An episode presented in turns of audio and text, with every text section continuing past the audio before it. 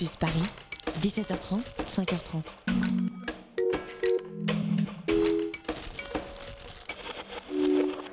Il est 19h01 et vous êtes sur le 93.9 pour la matinale de 19h de Radio Campus Paris. La matinale de 19h, le magazine de société de Radio Campus Paris.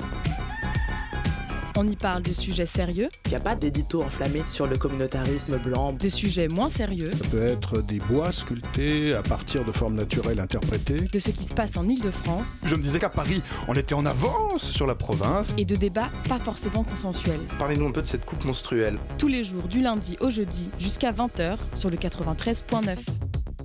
À l'heure où la République en marche lance à plein gaz sa campagne pour les élections européennes, traduite en 24 langues, à l'heure où l'Église catholique n'en finit pas d'être dans la tourmente à cause des agressions sexuelles perpétrées par les membres du clergé, à l'heure où l'Arctique n'en finit pas de fondre et à l'heure où tous les scientifiques déclarent que quels que soient les efforts qu'on fasse, on ne sauvera pas ce gros bout de banquise, les Français ont tranché. Jeudi 7 mars, les Français ont enfin tranché sur l'épineuse et sempiternelle question doit-on dire un pain au chocolat ou une chocolatine? Mais quel débat Je vous entends déjà souffler derrière votre radio à vous demander pourquoi je vous parle de ça alors que le monde va mal. Mais moi je trouve ça super important. Rappelez-vous que cette question avait été abordée à l'Assemblée nationale en mai 2018. Et oui, chez les députés aussi on a le vrai sens du débat. Bref, je vais jusqu'au bout. Comme je vous disais, les chiffres sont tombés ce matin via un sondage de l'IFOP pour la Fédération des entreprises de boulangerie. Oui oui, ça existe. 84% des Français utilisent le terme pain au chocolat contre 16% pour la pauvre chocolatine. Bordelais, Toulousains et autres, sachez que vous avez toujours le droit d'avoir tort, mais désolé, Paris a gagné. Victoire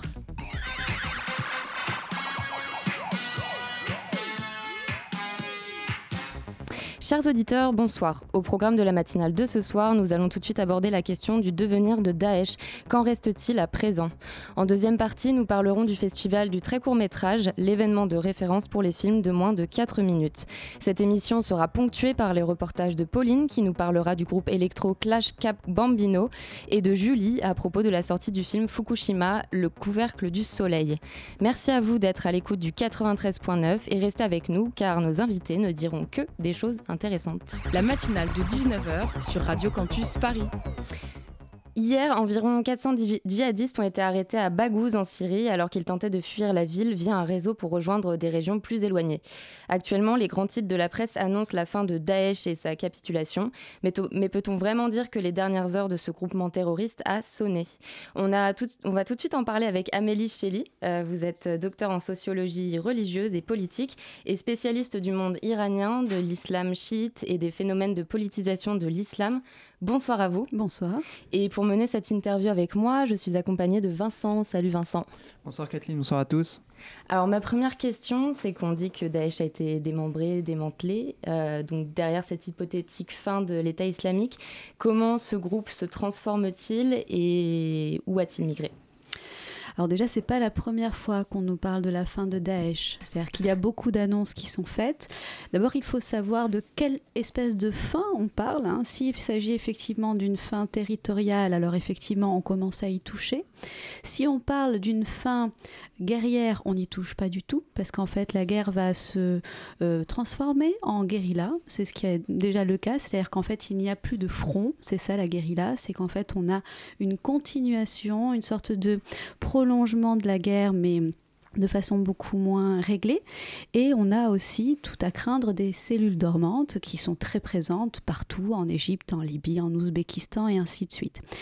Si on parle aussi d'une fin idéologique, alors là, il ne faut absolument pas euh, se méprendre. Il n'y a pas de fin idéologique. Daesh existe toujours et même j'irais jusqu'à dire que Daesh existait avant Daesh.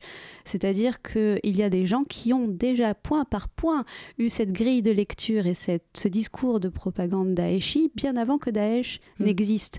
Hein, parce qu'il ne faut pas l'oublier aussi, Daesh est une sorte de continuité par un renversement de la hiérarchie de l'ennemi d'Al-Qaïda.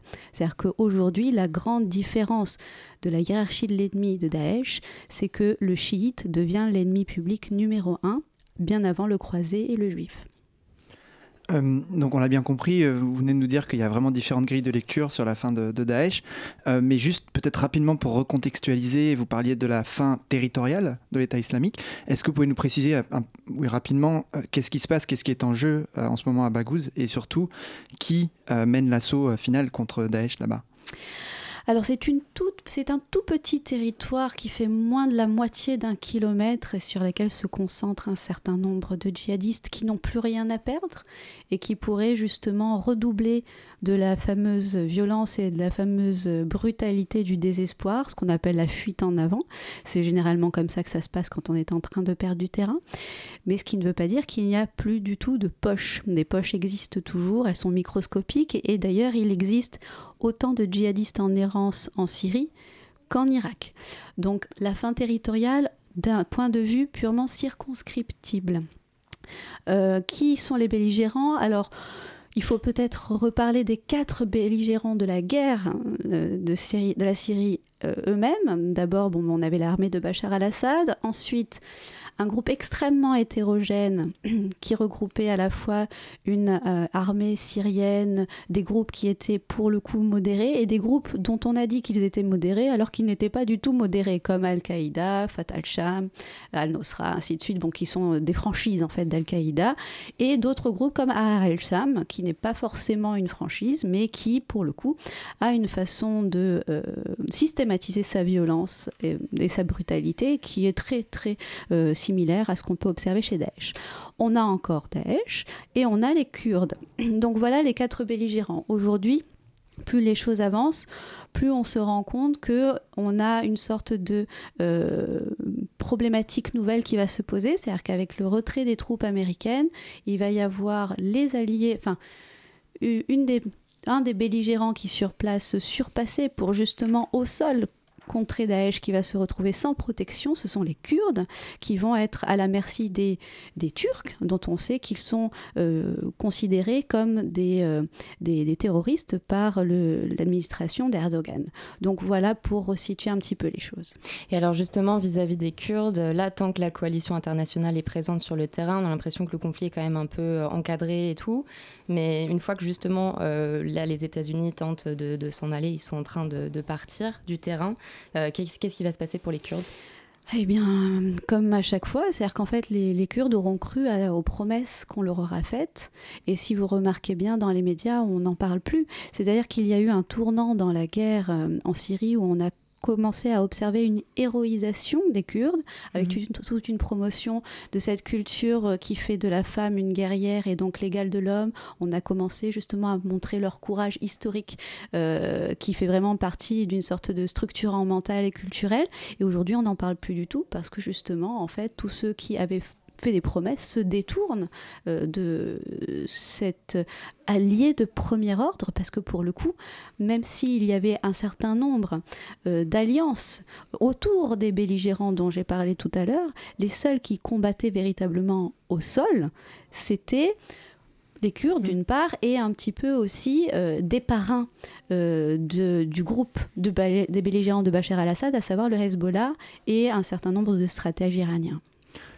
J'aimerais revenir du coup sur la deuxième dimension que vous avez exposée en début d'entretien, euh, sur le fait que donc territorialement on voit bien c'est très résiduel. Aujourd'hui l'État islamique, pardon, mais comment du coup on peut interpréter intellectuellement le fait que ça perdure et que vous pensez que ça va perdurer, que cette organisation va perdurer parce qu'on parle encore de de, combattants, bien sûr, on parle de dirigeants. Euh, il est dit que euh, l'État islamique détiendrait des avoirs peut-être à hauteur de 30 millions, 500 millions de, dollars, entre 30 et 500 millions de dollars.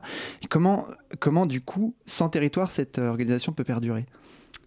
Comme Al-Qaïda tout simplement. C'est-à-dire qu'en fait, la grande... il y a plusieurs différences entre Daesh et Al-Qaïda. On a parlé tout à l'heure du renversement de la hiérarchie de l'ennemi, mais il y a aussi ce point central qui est l'État. Hein. C'est-à-dire qu'en fait, l'État était aussi une perspective d'Al-Qaïda, mais ce mm. n'était pas une condition sine qua non. D'ailleurs, on sait que les trois têtes d'Al-Qaïda, Ben Laden, Zawahiri, et ainsi de suite, avaient chacun, ils avaient chacun une volonté d'instaurer une sorte d'État islamique à terme, mais vraiment, c'était pas le but premier. Pour l'un, c'était l'Égypte, pour l'autre, la, la, Palestine, c'était le cas d'Abdullah Azam, et pour Ben Laden, c'était le Caucase. Bon, tandis qu'avec justement euh, Daesh, on a eu cette particularité, c'était l'État avant toute chose. D'ailleurs, dans le livre Les Revenants de, de Thomson, euh, il y a un témoignage qui est extrêmement intéressant d'une personne qui est revenue dans les tout premiers temps euh, de la guerre, je crois même avant l'instauration du califat. Et en fait, quand les, les, Français qui voulaient combattre arrivaient sur place, on leur demandait, regarde, qu'est-ce que tu préfères Qu'on fasse tomber Bachar et qu'ensuite on instaure un État islamique ou gagner des terrains sur lesquels on euh, pratiquera la charia et de terrain gagné en terrain gagné, Bachar chutera. C'est quoi ta priorité? C'est l'instauration de la charia ou la chute de Bachar? Et en fonction de la réponse de la personne, on allait l'orienter vers Al-Nusra ou vers Daesh. Mmh. Donc il y a ce, ce socle-là.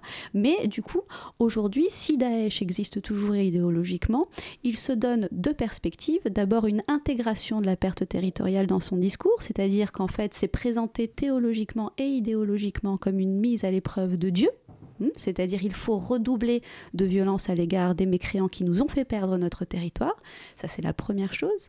Et la deuxième chose, c'est une sorte de mutation, d'aptitude nouvelle à enregistrer, à, vivre dans la clandestinité comme Al-Qaïda.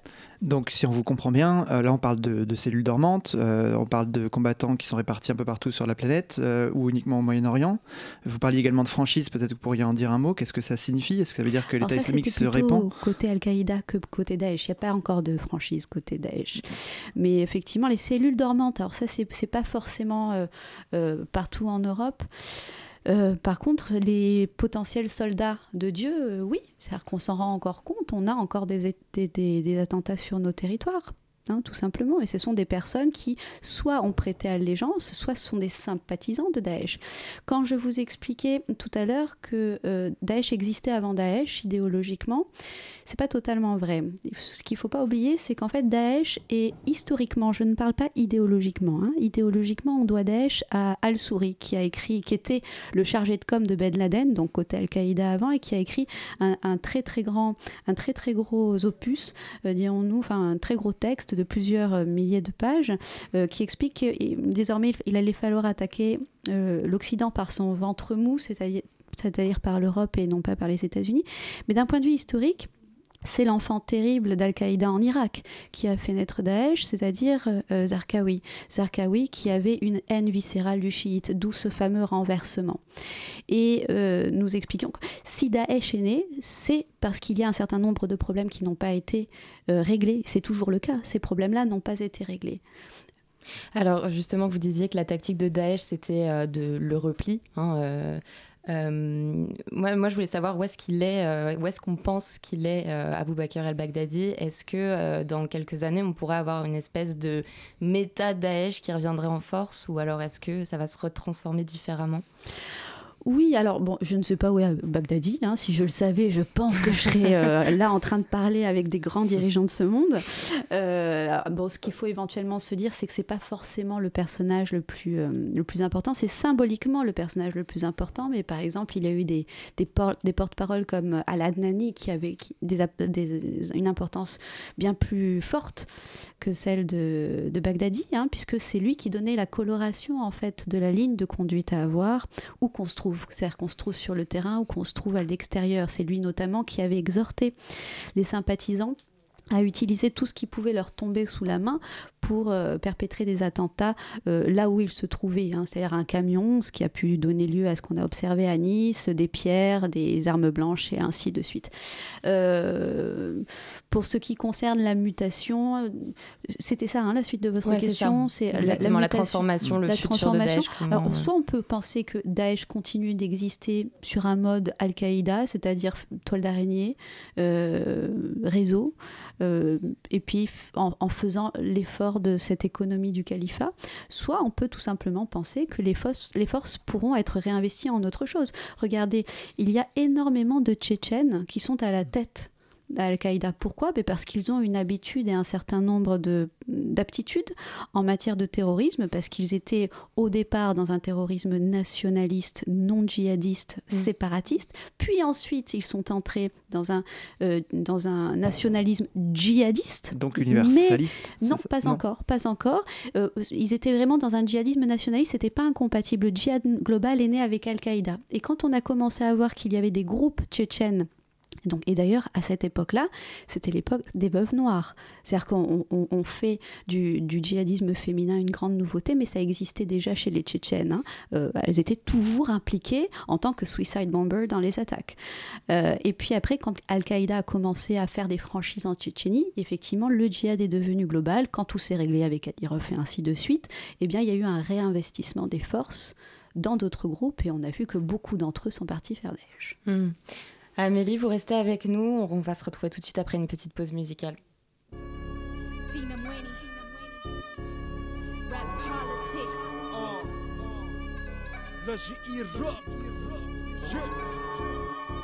I had a dream that it wasn't all too bad if we all tried alongside, break walls, shake hands. On the other side, nobody is illegal, so I take a chance, then I take a stand, believing the globe is every human's land. Never too late for change, gonna break the silence, wanna break the chains for the sake of you and I and the next generation living in U-N-I-T-Y. Peaceful state of mind, equal human rights. Proceed without a fight. For these thoughts, I light a candle at night. Please, God, don't let your children die. They already seen too much outside of the TV screen. Marine team in machines, sirens screaming from a shot. Tell me I'm not daydreaming, believing there will be peace. Worldwide, حش حرب worldwide, حش حرب worldwide, حش حرب peace. We just want peace. حش حرب Worldwide, حش حرب worldwide, حش حرب worldwide. انه ينام جيمس معك على البيت جديد من لاجئي الراب والقلب حديد. عن السلام سلام. بدي أحكي بس بشوف العالم كلها صارت ضدي شرقي ولا غربي البيت؟ هات أنا ما بيهمني هذا الشيء. فات فقد شارع هي فني مو شاعر فزكات. كات. روح طفل على علم مات مات إنسانية وين؟ ما انتو اغتصبتوها ما عاد إلى عين. تحكي عن إجرام عين ملايين تنام. الأطفال تحت الركام. ليش بيلوموني لما بطلب السلام؟ ما انتو ما قدرتوا تحموا حلم طفل إنه ينام. شجع طمع راسين صرع. مين اخترع حرب الفجع؟ مين اخترع حرب البدع؟ ناس تعبت من الوجع. حاج قتل بدنا السلام. حاج قتل بدنا السلام. آه. حاج حرب. حاج حرب. حاج حرب. peace. We just want peace. حاج حرب Worldwide, حاج حرب worldwide, حاج حرب worldwide. سلام حلم طفل انه ينام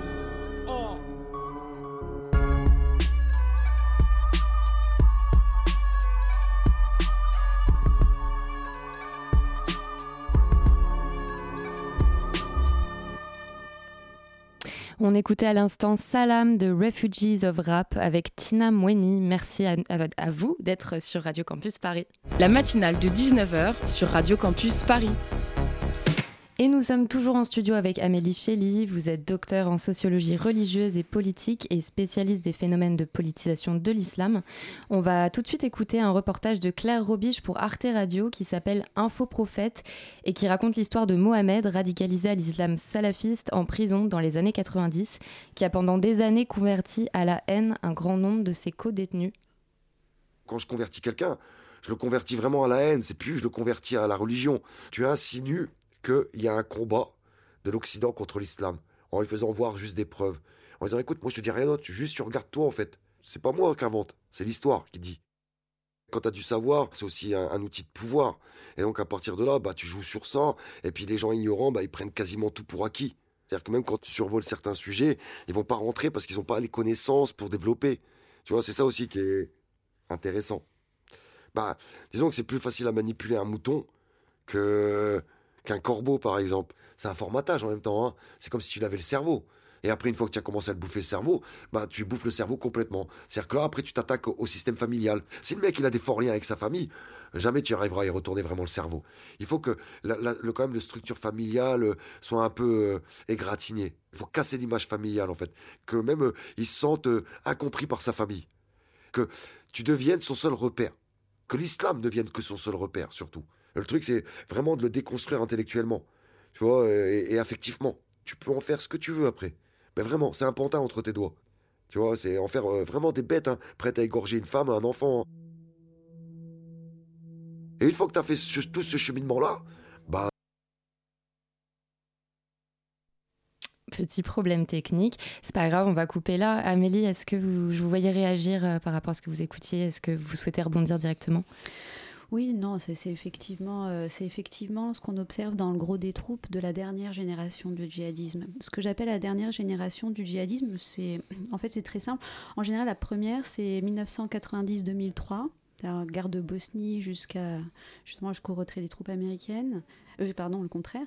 Ensuite 2003, 2012 et puis 2012 aujourd'hui, mm. sachant qu'on peut encore s'amuser à subdiviser 2012-2014 et 2014 aujourd'hui, parce qu'en 2014 c'est l'État islamique qui est proclamé par al-Baghdadi. Euh, effectivement, au départ, prenez par exemple les premiers djihadistes français euh, convertis euh, Lionel Dumont et Christophe Caz qui se sont retrouvés euh, les, être les leaders du, du gang de Roubaix Mhm. juste après la guerre de Bosnie. Vous prenez encore David Valla, euh, qui raconte d'ailleurs euh, son histoire dans un livre qui s'appelle Terreur de jeunesse. C'était vraiment des gens qui étaient allés chercher l'islam. Mhm. Ils étaient allés chercher l'islam et puis après ils sont allés chercher l'islamisme. Et ils ont vraiment appris l'arabe pour montrer patte blanche et ils ont essayé de rentrer. Les portes n'étaient pas battantes et elles n'étaient pas ouvertes.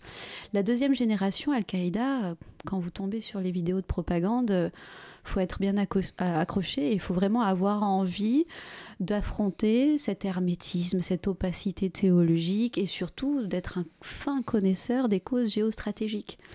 Avec Daesh, c'est effectivement très différent. On ne vous demande quasiment aucune connaissance, ni théologique, ni géostratégique, ni quoi que ce soit. Et effectivement, vous pouvez tout à fait être ignorant. Et je vais même aller plus loin. Les frères El-Bakraoui, qui sont impliqués dans les attentats de Bruxelles, ont écrit des lettres avant de partir. Et il en est une des deux qui est vraiment intéressante. Je crois que ça s'adresse à la mère des, terroristes. Et dedans, dans cette lettre, il est dit que les savants, ceux qui en savent beaucoup, ne sont pas de vrais musulmans parce qu'ils n'ont jamais défendu par la force les musulmans opprimés. Savoir ne sert à rien. Donner sa vie et tomber en martyr, là est la véritable action parce que c'est la démonstration visible de euh, son implication dans la volonté de sortir les musulmans de l'oppression. Mm. Mais donc, à vous entendre, là, vous parlez du mécanisme de, radicalisation, mais comment Daesh, du coup, s'y prend? Quels sont les moyens que, que l'organisation déploie pour attirer notamment des personnes très jeunes Oui. Euh, Alors, sur les lieux de combat? C'est extrêmement complexe. C'est-à-dire qu'on ne va pas attirer un, un Tadjik comme on attirait un Français, par exemple. On s'adapte à son public. Du coup, si on, en reste sur la France assez brièvement, je ne sais pas si vous pouvez nous donner des pistes. Ben, en fait, on s'adapte. Ça, a fait partie euh, d'ailleurs de mes méthodes pour euh, justement essayer de circonscrire l'évolution du discours de Daesh. C'est se faire passer pour différents types de personnes. Euh, la mère célibataire, 40 ans, trois enfants, un peu désœuvrée, désabusée. le jeune de banlieue, désœuvré aussi et sans perspective socio-économique ou socio-professionnelle. Et en fait, tous les discours cours s'adapte. Mm. Et euh, il y a une psychiatre américaine qui parle, en observant justement ces phénomènes, de quelque chose de très intéressant qui s'appelle Individual Vulnerabilities, les vulnérabilités individuelles. Et c'est des petites fenêtres, toutes petites fenêtres, des petites faiblesses par lesquelles justement vient s'immiscer euh, l'idéologie pour finalement pénétrer de bout en bout en fait la structure mentale de l'individu. Et est-ce que le vecteur c'est principalement Internet? Alors ça peut, mais c'est pas seulement le cas. Hein. C'est-à-dire qu'effectivement Internet c'est plus la troisième génération. Dans la deuxième génération c'était les salons. Euh, c'était pas forcément la mosquée, ça pouvait l'être, mais la mosquée était toujours là, mais c'était pas forcément la première porte, ça pouvait être la deuxième porte. La première porte était beaucoup plus souvent les cassettes qu'on se passait sous le manteau et qu'on visionnait dans les salons avec les copains euh, quand les parents n'étaient pas là. Euh, Internet, c'est comme je vous le disais plutôt la troisième génération, mais ça peut aussi être le réseau de copinage d'abord et ensuite Internet, ou d'abord Internet et ensuite la mosquée, ou le club de foot et ensuite Internet. Bref, il n'y a pas de passage obligatoire. Une chose est sûre, le loup solitaire, ça n'existe pas, ça n'a jamais existé. Je voudrais aussi parler des, conditions de vie en prison. Euh, alors le, fait de mettre un djihadiste en prison, c'est aussi le risque qu'il y ait une radicalisation d'autres détenus. Euh, si voilà ils vivent dans la même cellule en particulier. Euh, mais le fait de aussi mettre à part, ça veut dire aussi euh, bah, éventuellement abandonner l'idée de réintégrer cette personne dans la société. Comment, comment on fait justement pour réintégrer des gens? Eh bien, on ne sait pas. C'est trop nouveau. Il y a eu plusieurs tentatives qui ont été faites. On a même compter sur ce projet un peu fou de centre de, de déradicalisation mm. basé sur le volontariat. Hein. Il n'y a eu personne hein, qui s'est présenté. Euh, on a eu aussi ces projets un peu fous de penser qu'il y avait une méthode magique pour déradicaliser alors qu'en fait il y a mille radicalisations, mm. mille voies de radicalisation.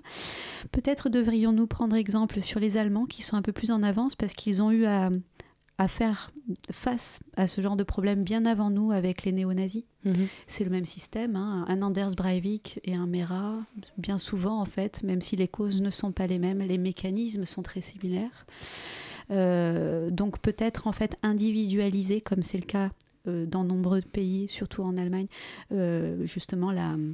La, prise en charge. Alors effectivement, mettre tous les détenus ensemble, c'est pas une bonne idée. Mm. Hein. et puis s'amuser à faire tenir les, les clés d'un bar à un ancien alcoolique, c'est pas une bonne idée non plus.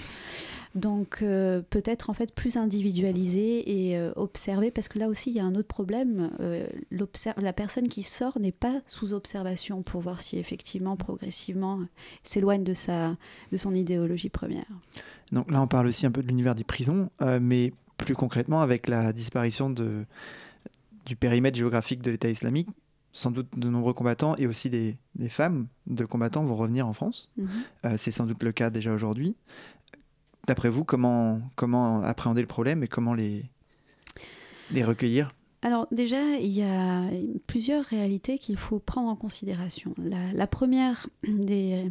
On va dire trois, on va dire trois pour résumer. Première des choses, c'est on a l'impression que tout dépend du gouvernement français il faut peut-être penser aussi à ces pays, l'Irak, la Syrie, qui ont envie de sanctuariser leur territoire et de ne pas s'encombrer d'un problème sécuritaire.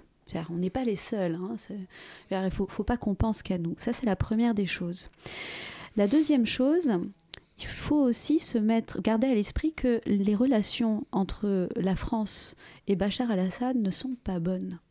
Ce qui veut dire que si nous ne reprenons pas nos djihadistes et que nous les laissons entre les mains de la justice syrienne, ce qui peut se passer un jour, si la Syrie décide de se venger du parti pris de la France, c'est de relâcher dans la nature ces djihadistes qui, par leurs propres moyens et de façon non encadrée, reviendraient en France, en Belgique, à, Londres pour euh, commettre des attentats. La troisième chose, c'est le fantasme. On a tous le fantasme de se dire ils ont brûlé leur passeport en arrivant sur place, ils ne sont donc pas français ils sont des produits de notre société. Ils sont français. On ne veut pas les voir. C'est un petit peu une sorte de continuité beaucoup plus efficace que la prison, c'est-à-dire le fait de cacher les yeux de la société pour ne pas voir justement ces défaillances mais ce sont des produits français. Même si, bien évidemment, moi la première, je suis maman, je n'ai pas envie de voir mes, enfants vivre dans un pays euh, qui n'est pas sécurisé, mais c'est une responsabilité que nous devons tous prendre. Et justement, l'argument qui dit, euh, mais de toute façon, effectivement, ces gens-là, ils ont brûlé leur passeport, ils, ils veulent plus être français, donc euh, pourquoi est-ce qu'on les réintégrerait en France s'ils veulent plus être français? Vous, vous en pensez quoi de ça? Ah mais euh, je comprends très très bien cet argument, mais ils ont grandi ici, ils ont été éduqués ici. Et d'ailleurs, souvenons-nous, quand un attentat à Paris a été, perpétué, euh, a été commis par un, jeune homme d'origine tchétchène, Kadyrov a dit il n'est pas tchétchène, il est français, il, est, il a grandi il a, ici, il a suivi des cours dans des écoles françaises, il a passé la plus grande partie de sa vie en France. C'est le résultat de l'éducation française. Peut-être la, dernière question, parce que le, temps file, mais euh, avec la fin de l'État islamique qu'on annonce, euh, on a bien compris, à vous entendre là encore, que euh, c'était pas du tout quelque chose d'aussi radical, justement. Mais est-ce qu'il y a un risque au niveau politique en France qu'on baisse la garde Et, et est-ce que vous pensez que la menace terroriste est toujours élevée dans notre pays? Baisser la garde, certainement pas par rapport à la disparition de l'EI. Euh, il y a toujours beaucoup d'attentats déjoués. Et en fait, avec la vague 2015-2016, nos services ont fait énormément de progrès. Euh, et je pense que pour le coup, ce sont des acquis. Euh, baisser la garde, juste pour cette raison, je ne pense pas. Peut-être baisser la garde parce que quand quelque chose est trop long, je veux dire, c'est naturel de progressivement être moins vigilant. Mais euh, je ne pense pas que ce soit une raison en soi, surtout qu'en plus, les, les services, je pense, sont très informés du fait que ce n'est pas la fin idéologique de Daesh. C'est-à-dire que même si les, les, les, journaux de propagande de Daesh ne sont pour la plupart plus édités depuis novembre. Il existe toujours des groupes, notamment sur les messageries comme Telegram, ou euh, une continuité discursive dans certaines mosquées qui existent et on le sait. Merci à vous, Amélie Chély, d'avoir Merci. accepté notre invitation à la matinale de Radio Campus. Euh, je précise juste que vous avez, euh, là, vous allez bientôt, euh, un, un ouvrage que vous avez écrit va être publié le 21 mars prochain aux éditions du CERF et ça s'appelle En attendant le paradis. L'émission continue après cette courte pause musicale. Yeah,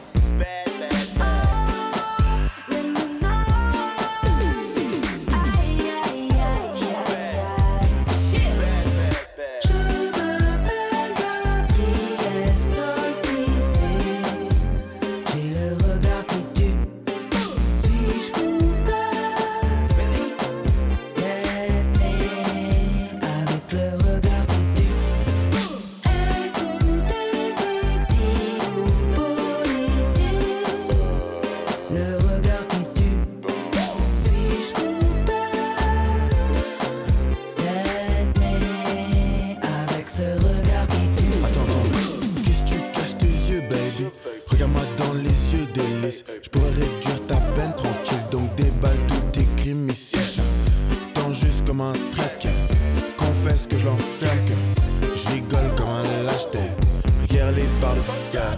Aurais-je dû faire profil bas à chaque fois que je croisais quelqu'un? Je croyais que c'était.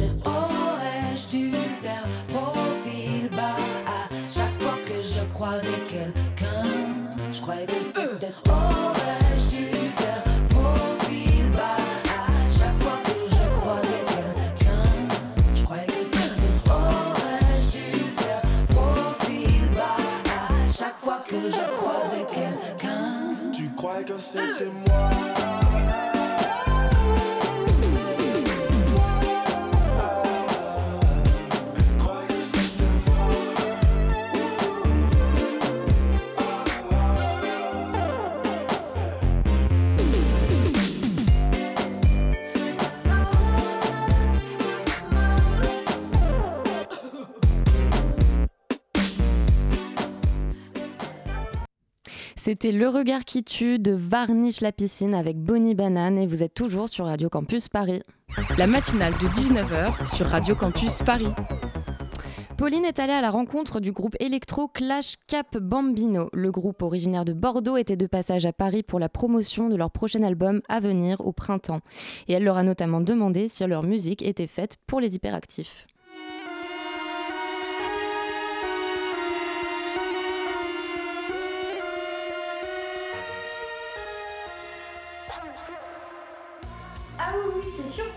Moi je suis hyper active comme toi. Et du coup, euh, Orion, je pense que par rapport à la musique qu'il produit, autant, que autant euh, en post-production, euh, donc chez nous, avec ce qu'on fait, ou en pensant à la scène, il pense à ça et c'est pour ça qu'on fait de la musique tous les deux. C'est que je pense, oui, de toute façon ça s'adresse à tout le monde. Mais oui, effectivement, il y a, il y a- il y a quelque chose d'exutoire. C'est une, oui, ça peut être une réponse euh, à une canalisation de l'énergie qui est, en tout cas, cette musique-là, euh, elle, elle me permet à moi de, de pouvoir, euh, ouais, euh, lâcher prise. Et ça, c'est bien. Oui, parce que je- quand je suis tout seul à le faire, il y a pas, je pense pas au public et tout ça. Donc, euh, je, ouais, non, je, je suis hyper actif aussi à la base. hein. Mm. Je- je- ça se voit pas forcément, mais Et euh, vous avez un beat par minute préféré, un que vous utilisez qui revient? Je t'avoue que je, ouais, c'est souvent beaucoup plus rapide que les autres, ça c'est sûr. ouais. Mais on est plus près des 160, 180 que du 120 habituel pour, euh, pour la house. Loin de la house. Vous en pensez quoi de la house? Au run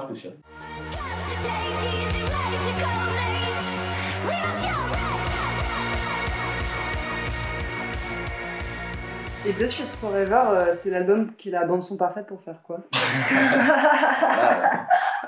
Souffle commun. euh, Tout, tout ce que vous voulez, j'espère. Tout, tout, tout, quoi.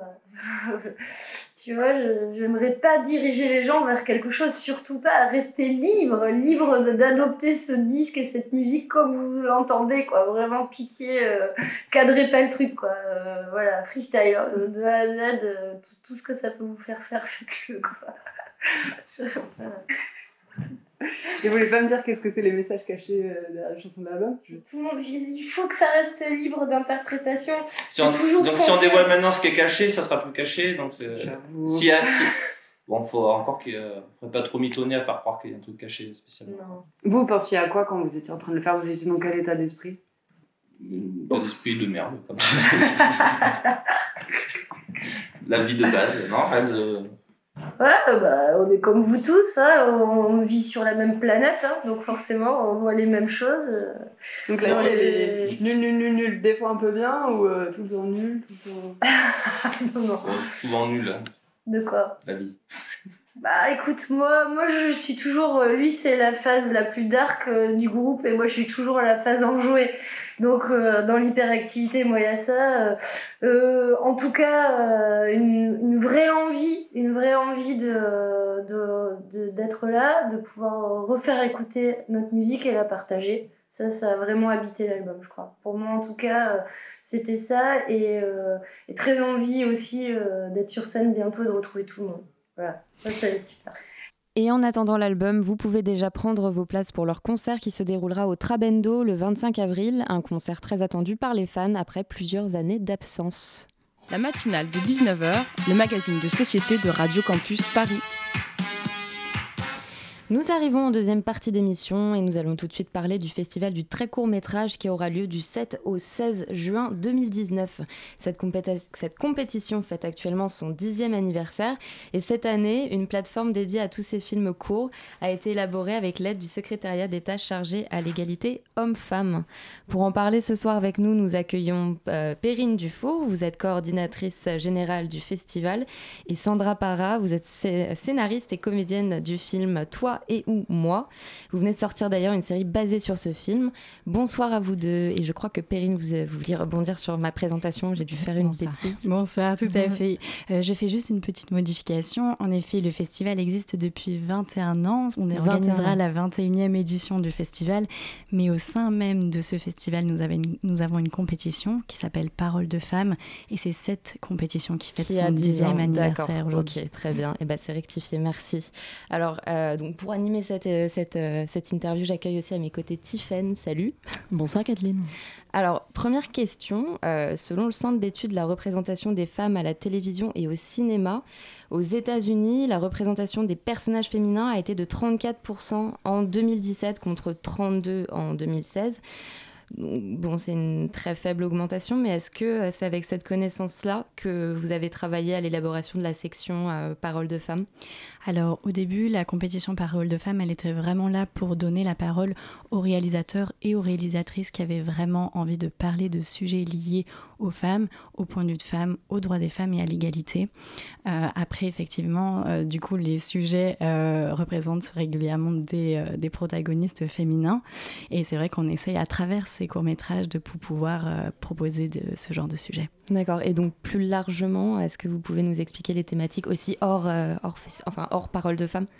Oui, alors on a plusieurs sélections officielles. Donc on a la compétition internationale qui regroupe environ 40 films. Nous avons donc la compétition parole de femmes et ensuite nous avons la sélection familiale pour les enfants à partir de 6 ans. La sélection française qui est surtout diffusée à l'international parce que nous sommes dans 20 pays euh, en simultané.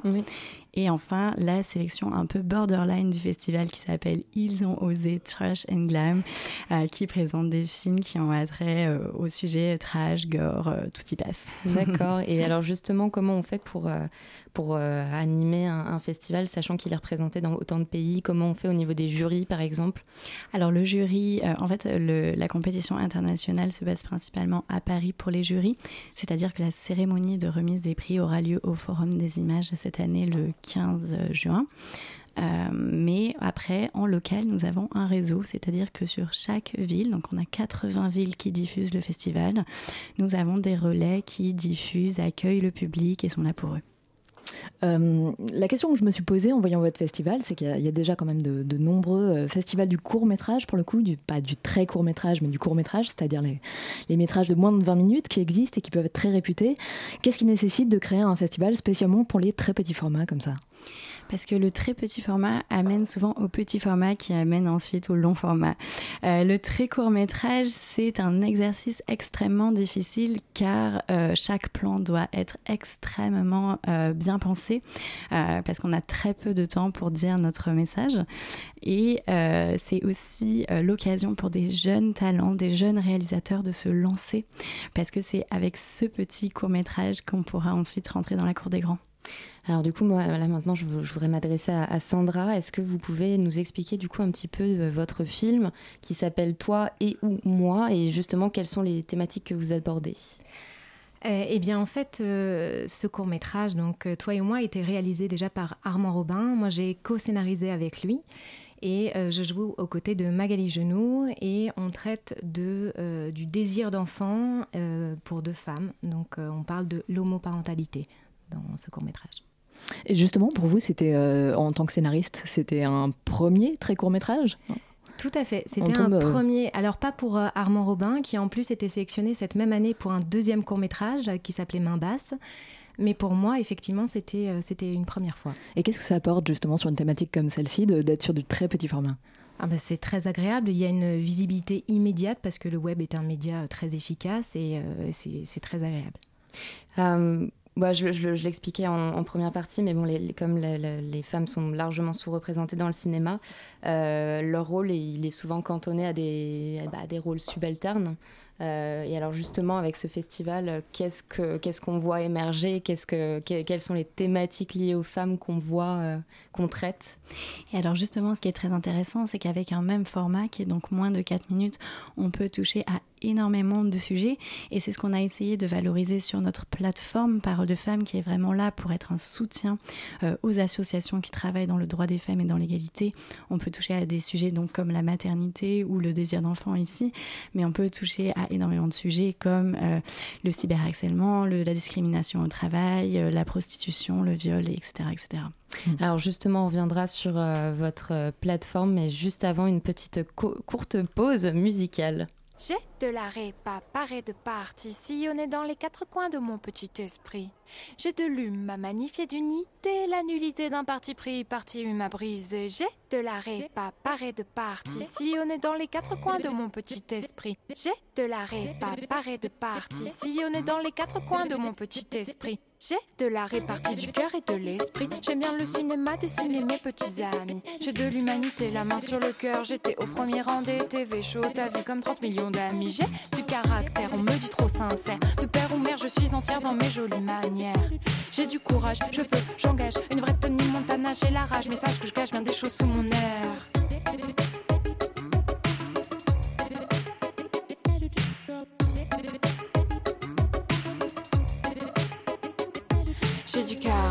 De trop tête à terre, trop bête à brère, trop belle à faire, trop bonne à terre. J'ai du cours à raviver de rage, t'es super beau, mais je dois au mot de tourner la page. J'ai de l'attente, tendu en tension, dès qu'on se touche de bouche en bouche, j'en ai des frissons. Je suis honnête, nette et entêtée, tu sais si t'es OP, je ne viens que pour te chanter.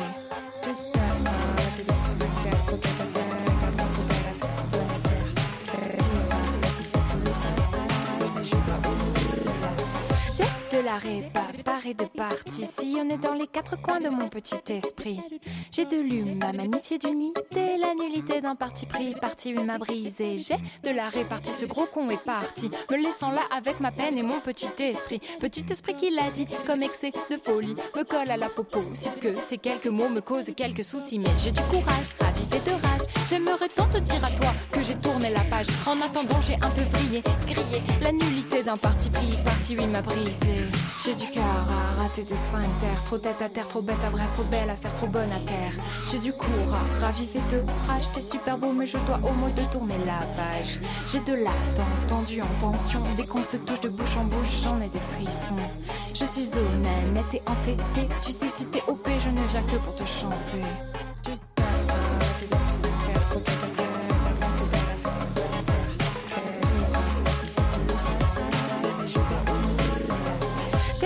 La répartie du cœur et de l'esprit. J'aime bien le cinéma, dessiner mes petits amis.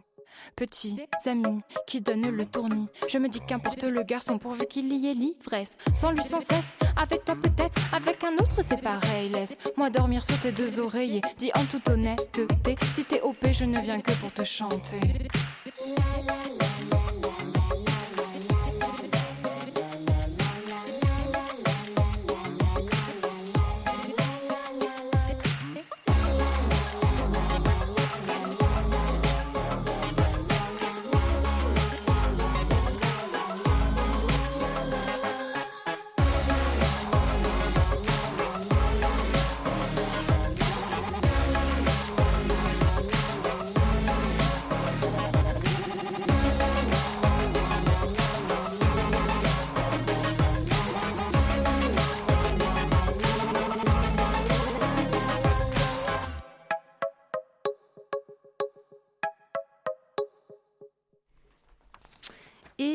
vous écoutiez à l'instant Matrimonial de Auré. Et vous, euh, euh, non, vous êtes toujours euh, effectivement sur Radio Campus Paris, mais je précise qu'ils seront en concert au pop-up du label le 13 mars.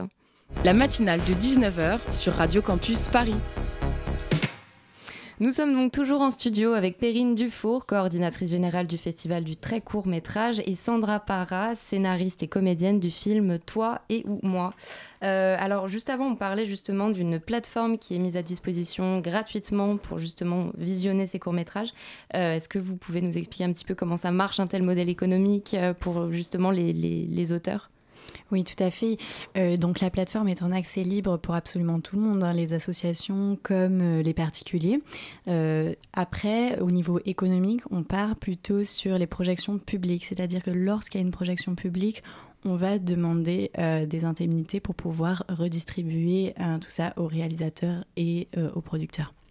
Justement, est-ce qu'il y a des, des perspectives qui, vont, qui peuvent exister avec toutes les plateformes de VOD juste sur, sur ce genre de format? C'est, des, que, Même pour le court métrage, c'était quelque chose qui avait quand même du mal à être diffusé dans l'ensemble. Est-ce que euh, euh, le, le modèle d'Internet et de, de visionnage aujourd'hui peut amener à diffuser ce genre de format? Mais oui, tout à fait. Le très court métrage est, enfin, est un format qui est fait surtout pour, euh, pour être diffusé sur Internet. Vous pouvez en voir sur énormément de plateformes. Après, nous, on essaie vraiment de valoriser notre euh, plateforme Parole de Femmes au plus grand nombre et on verra si d'autres ensuite euh, plateformes de VOD se- s'intéresseront à nos courts métrages. Et Sandra, est-ce qu'on pourra retrouver votre film justement sur cette plateforme? Oui, bien sûr. bien sûr. Euh, on, on est sur une autoproduction pour euh, toi et ou moi Tout à fait. Pour euh, le court métrage, oui. Après, on a pour la suite, parce qu'il y a une suite, on a coécrit une série avec Armand Robin, donc le réalisateur, et donc qui, qui- qui est la suite de, de ce court métrage. Et là, on a un producteur qui nous suit. Et sur quoi vous partez pour cette, pour cette suite? D'un point de vue scénaristique, sur, Ah, sur quoi vous partez? Alors en fait, c'est très simple sur la base de ce court métrage. En fait, on a fait naître deux personnages qui sont Marion et Salomé, et euh, à la suite de, euh, de justement ce court métrage, ces festivals, on a eu énormément de, de retours sur euh, mais qu'est-ce qui se passe après finalement? Et on a réalisé que, euh, qu'on, voulait euh, parler de la suite, mais aussi de ce qui se passait avant. Donc on, peut, on peut redonner le, le- le scénario de votre court métrage, toi et ou moi, qui sont donc un couple de femmes qui font le test simultanément pour savoir si elles sont enceintes. Ce qui était intéressant aussi à passer sur une série, c'était peut-être de sortir du, moment ou de l'instant et passer plus sur les personnages. Il y avait une recherche dans ce sens-là? Tout à fait. D'ailleurs, c'est pour ça que le format change un petit peu, mais pas trop, parce qu'on voulait garder euh, quand même la, même veine. Et donc, on passe à un format de 3 minutes, donc en plusieurs épisodes. Et euh, effectivement, sur une minute, c'est difficile de développer les personnages. Donc, on- sur le 3 minutes, c'est euh, vraiment plus évident. C'est un, c'est un sujet qui est, qui est vraiment d'actualité. Il y a quelque chose qui, euh, qui se nourrit aussi de, de ce qui peut se passer en ce moment et des, des débats actuels. Bien sûr, en écriture, on est toujours euh, énormément nourri par, euh, par l'actualité. Et donc, là, c'est vraiment du pain béni pour nous. On- euh, Est-ce qu'on est qu'on a des dates de diffusion et des lieux de diffusion? Alors, le lieu de diffusion, ça va être sur le web et euh, la diffusion est prévue en mai. On va aussi avoir une projection euh, simultanément. Alors, euh, le, festival euh, Parole de femmes euh, a, été aussi promu par le secrétariat d'État à l'égalité homme-femme. Euh, comment vous avez fait pour les démarcher? Comment, comment ça, quel, quel rapport s'est installé pour que, pour que vous arriviez à décrocher des fonds? Alors, euh, donc, on est suivi depuis le secrétariat d'État en charge pour l'égalité entre les femmes et les hommes depuis 10 ans, donc depuis sa création. C'est vrai que quand euh, on a eu cette idée de euh, faire une compétition vraiment sur des sujets liés aux, femmes et à l'égalité entre les, droits des femmes, l'égalité entre les femmes et les hommes, pardon, il nous est paru évident de demander à une instance nationale de soutien des fonds pour pouvoir mener à bien ce projet. Donc, on a fait un dossier de subvention classique et on a eu l'opportunité et la chance euh, d'être sélectionné pour pouvoir avoir des fonds attribués. Euh, on parlait du fait que euh, vos réalisateurs qui sont en compétition sont en général sur des premières réalisations. Est-ce que ça induit le fait qu'il s'agisse de, de jeunes réalisateurs? Non, pas forcément. Euh, quand je parle de jeunes réalisateurs, on peut être sur euh, une, un réalisateur qui est plus âgé, entre guillemets, mais qui fait son premier, son premier film. Et vous sentez une, une réceptivité particulière de la part de vos réalisateurs sur ce genre de sujet? On, on se dit 10 ans d'une d'une de votre festival qui est consacrée aux femmes. Euh, vous sentez que c'est un sujet qui s'alimente peut-être plus qu'avant Tout à fait. Et les sujets sont de plus en plus variés. C'est-à-dire qu'au début, nous n'avions pas forcément de sujets liés au cyberharcèlement. Et maintenant, nous, nous en recevons beaucoup. Donc, c'est aussi une évolution des pratiques. Et comme les dialogues sont de plus en plus libérés, nous avons la chance de recevoir chaque année de plus en plus de films et donc de pouvoir les présenter ensuite au public. on peut, on peut donc supposer que même le- le- les, les catégories de votre plateforme continuent à évoluer euh, avec les années au final. Tout à fait. La plateforme en soi est née donc euh, l'année dernière. On, a commencé la communication en janvier. Donc pour l'instant, on a 20 catégories différentes. Donc les associations et les particuliers peuvent aller chercher directement quelle catégorie de films ils veulent euh, euh, voir. Donc par exemple euh, maternité, adolescence, etc. Et, ensuite. Oui, ensuite voilà. Euh, Est-ce que cette plateforme va rester euh, simplement un support pour visionner des films ou alors est-ce que vous voulez la développer plus tard pour éventuellement, euh, je sais pas, développer le projet, en faire autre chose? Mais on aimerait bien, on aimerait bien. On va commencer déjà avec une première année, voir comment les associations sont réceptives, voir combien de films vont être visionnés et combien il y aura de projections publiques. Et ensuite, nous estimerons comment nous pouvons évoluer ce projet. Et une question un peu bête, mais j'ai pas pensé à la poser plus tôt, mais est-ce qu'il faut être une femme pour euh, réaliser au sein de, de ce festival? Et non. Alors Ah le oui. festival en général, euh, non, vu qu'il y a beaucoup de compétitions. Mais pour la compétition Parole de femmes en soi, non, les réalisateurs et les réalisatrices sont amenés à parler de sujets autour des Mm. droits des femmes et des points de vue de femmes. C'est ça qui est aussi intéressant. Vous parliez tout à l'heure des différentes sections de votre plateforme. Euh, moi, celle que j'ai notée et que je trouve assez, euh, assez lourde de sens, c'est une qui s'appelle simplement Portrait de femme. Au final, c'est comme si euh, euh, parler de femmes tout court, en faire un personnage principal qui ne soit pas sexiste, c'était déjà assez militant en soi. Et oui, parce que quand on remarque euh, aujourd'hui, on peut avoir des portraits déjà qui sont très genrés. Et nous, ici, Mm. dans cette catégorie portrait de femmes, on a vraiment voulu mettre en lumière des, des personnages féminins très forts. Eh ben, merci à vous, Perrine Dufour et Sandra Parra, d'avoir accepté notre invitation Merci sur la matinale de Radio Campus. La matinale de 19h sur Radio Campus Paris. Et on va tout de suite écouter un reportage de Julie de Radio Campus Paris sur la sortie du film Fukushima, le couvercle du soleil, sorti en salle tout juste hier.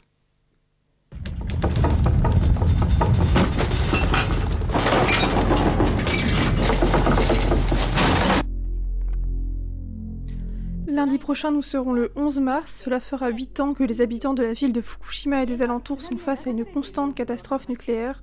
Pour rappeler cet événement, nous sommes allés à l'avant-première du film Fukushima, le couvercle du soleil, dont vous venez d'entendre la bande-annonce. Cette fiction raconte le déroulé des événements en s'intéressant à différents milieux, les habitants qui se font évacuer, le cabinet du Premier ministre les journalistes.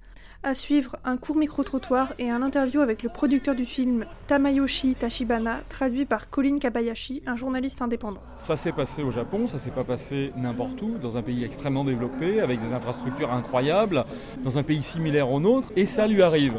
Et ça lui arrive et tout le monde perd le contrôle. Le gouvernement n'est pas au courant, enfin c'est sidérant quoi. Et donc on imagine en faisant une petite euh, extrapolation, une petite peut... extrapolation que c'est à peu près la même situation en France. Enfin, c'est terrible. C'est terrible parce que c'est similaire à la France en fait comme pays en termes de développement, de niveau de développement. Avec ce film, euh, j'ai euh, voulu montrer la vérité de ce qui s'est passé réellement au cabinet de ministre, du Premier ministre pendant ces cinq premiers jours. C'est vrai que l'accident nucléaire, c'est invisible, c'est difficile à capter réellement, le danger. Et c'est ce qui, m'intéressait aussi, c'est comment ça a été géré euh, euh, dans les relations humaines, euh, politiques, sociales, économiques, que les gens essayent de, de mentir, cacher certaines vérités.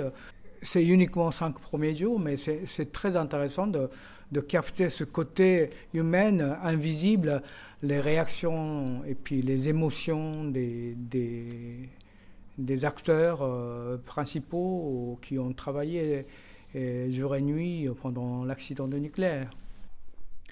Fukushima, le couvercle du soleil, est à l'affiche dans 36 salles en France, dont 3 à Paris le Luminor, l'espace Saint-Michel et le Luminaire avec des rencontres et des débats prévus la semaine prochaine. Et si vous voulez en savoir davantage sur la situation à Fukushima aujourd'hui, l'équipe du film donne rendez-vous dimanche 10 mars après-midi à Stalingrad où un rassemblement est prévu. Et on écoutait à l'instant un reportage de Julie sur le film Fukushima, Le couvercle du soleil. Merci Julie. On remercie l'équipe du, euh, du film euh, qui, donc le film était au, Luminor euh, Hôtel de Ville et on les remercie pour leur accueil. La matinale de 19h est bientôt terminée, mais juste avant de nous quitter, je passe la main de l'autre côté du studio. De quoi vas-tu parler ce soir au programme de Numérix, Christophe? Bonsoir Kathleen, ce soir au programme de Numérix, on va parler de l'infrastructure qu'il y a sous Internet. Qu'est-ce qu'ils ont fait pendant tant d'années des chercheurs pour qu'on puisse par exemple s'envoyer entre nous le soir des photos de chatons? Car je sais que vous aimez beaucoup les chatons Kathleen, n'est-ce pas? Tout à fait. Merci. Alors voilà, on vous en enverra ce soir. Et vous saurez comment. Et du coup, je, remercie tous nos invités de ce soir d'être venus sur notre plateau et toutes les personnes qui ont fait battre le cœur de cette émission. Je remercie donc Vincent et Tiffaine de m'avoir épaulé tout au long de ces interviews. Merci à Pauline et Julie pour leur reportage. Merci aussi à Bettina qui s'occupe tous les soirs de la coordination de cette émission. Et merci à Antonin qui était à la réalisation de cette émission. En ce qui nous concerne, retrouvez-nous dès lundi de 19h à 20h pour une nouvelle émission. À la semaine prochaine.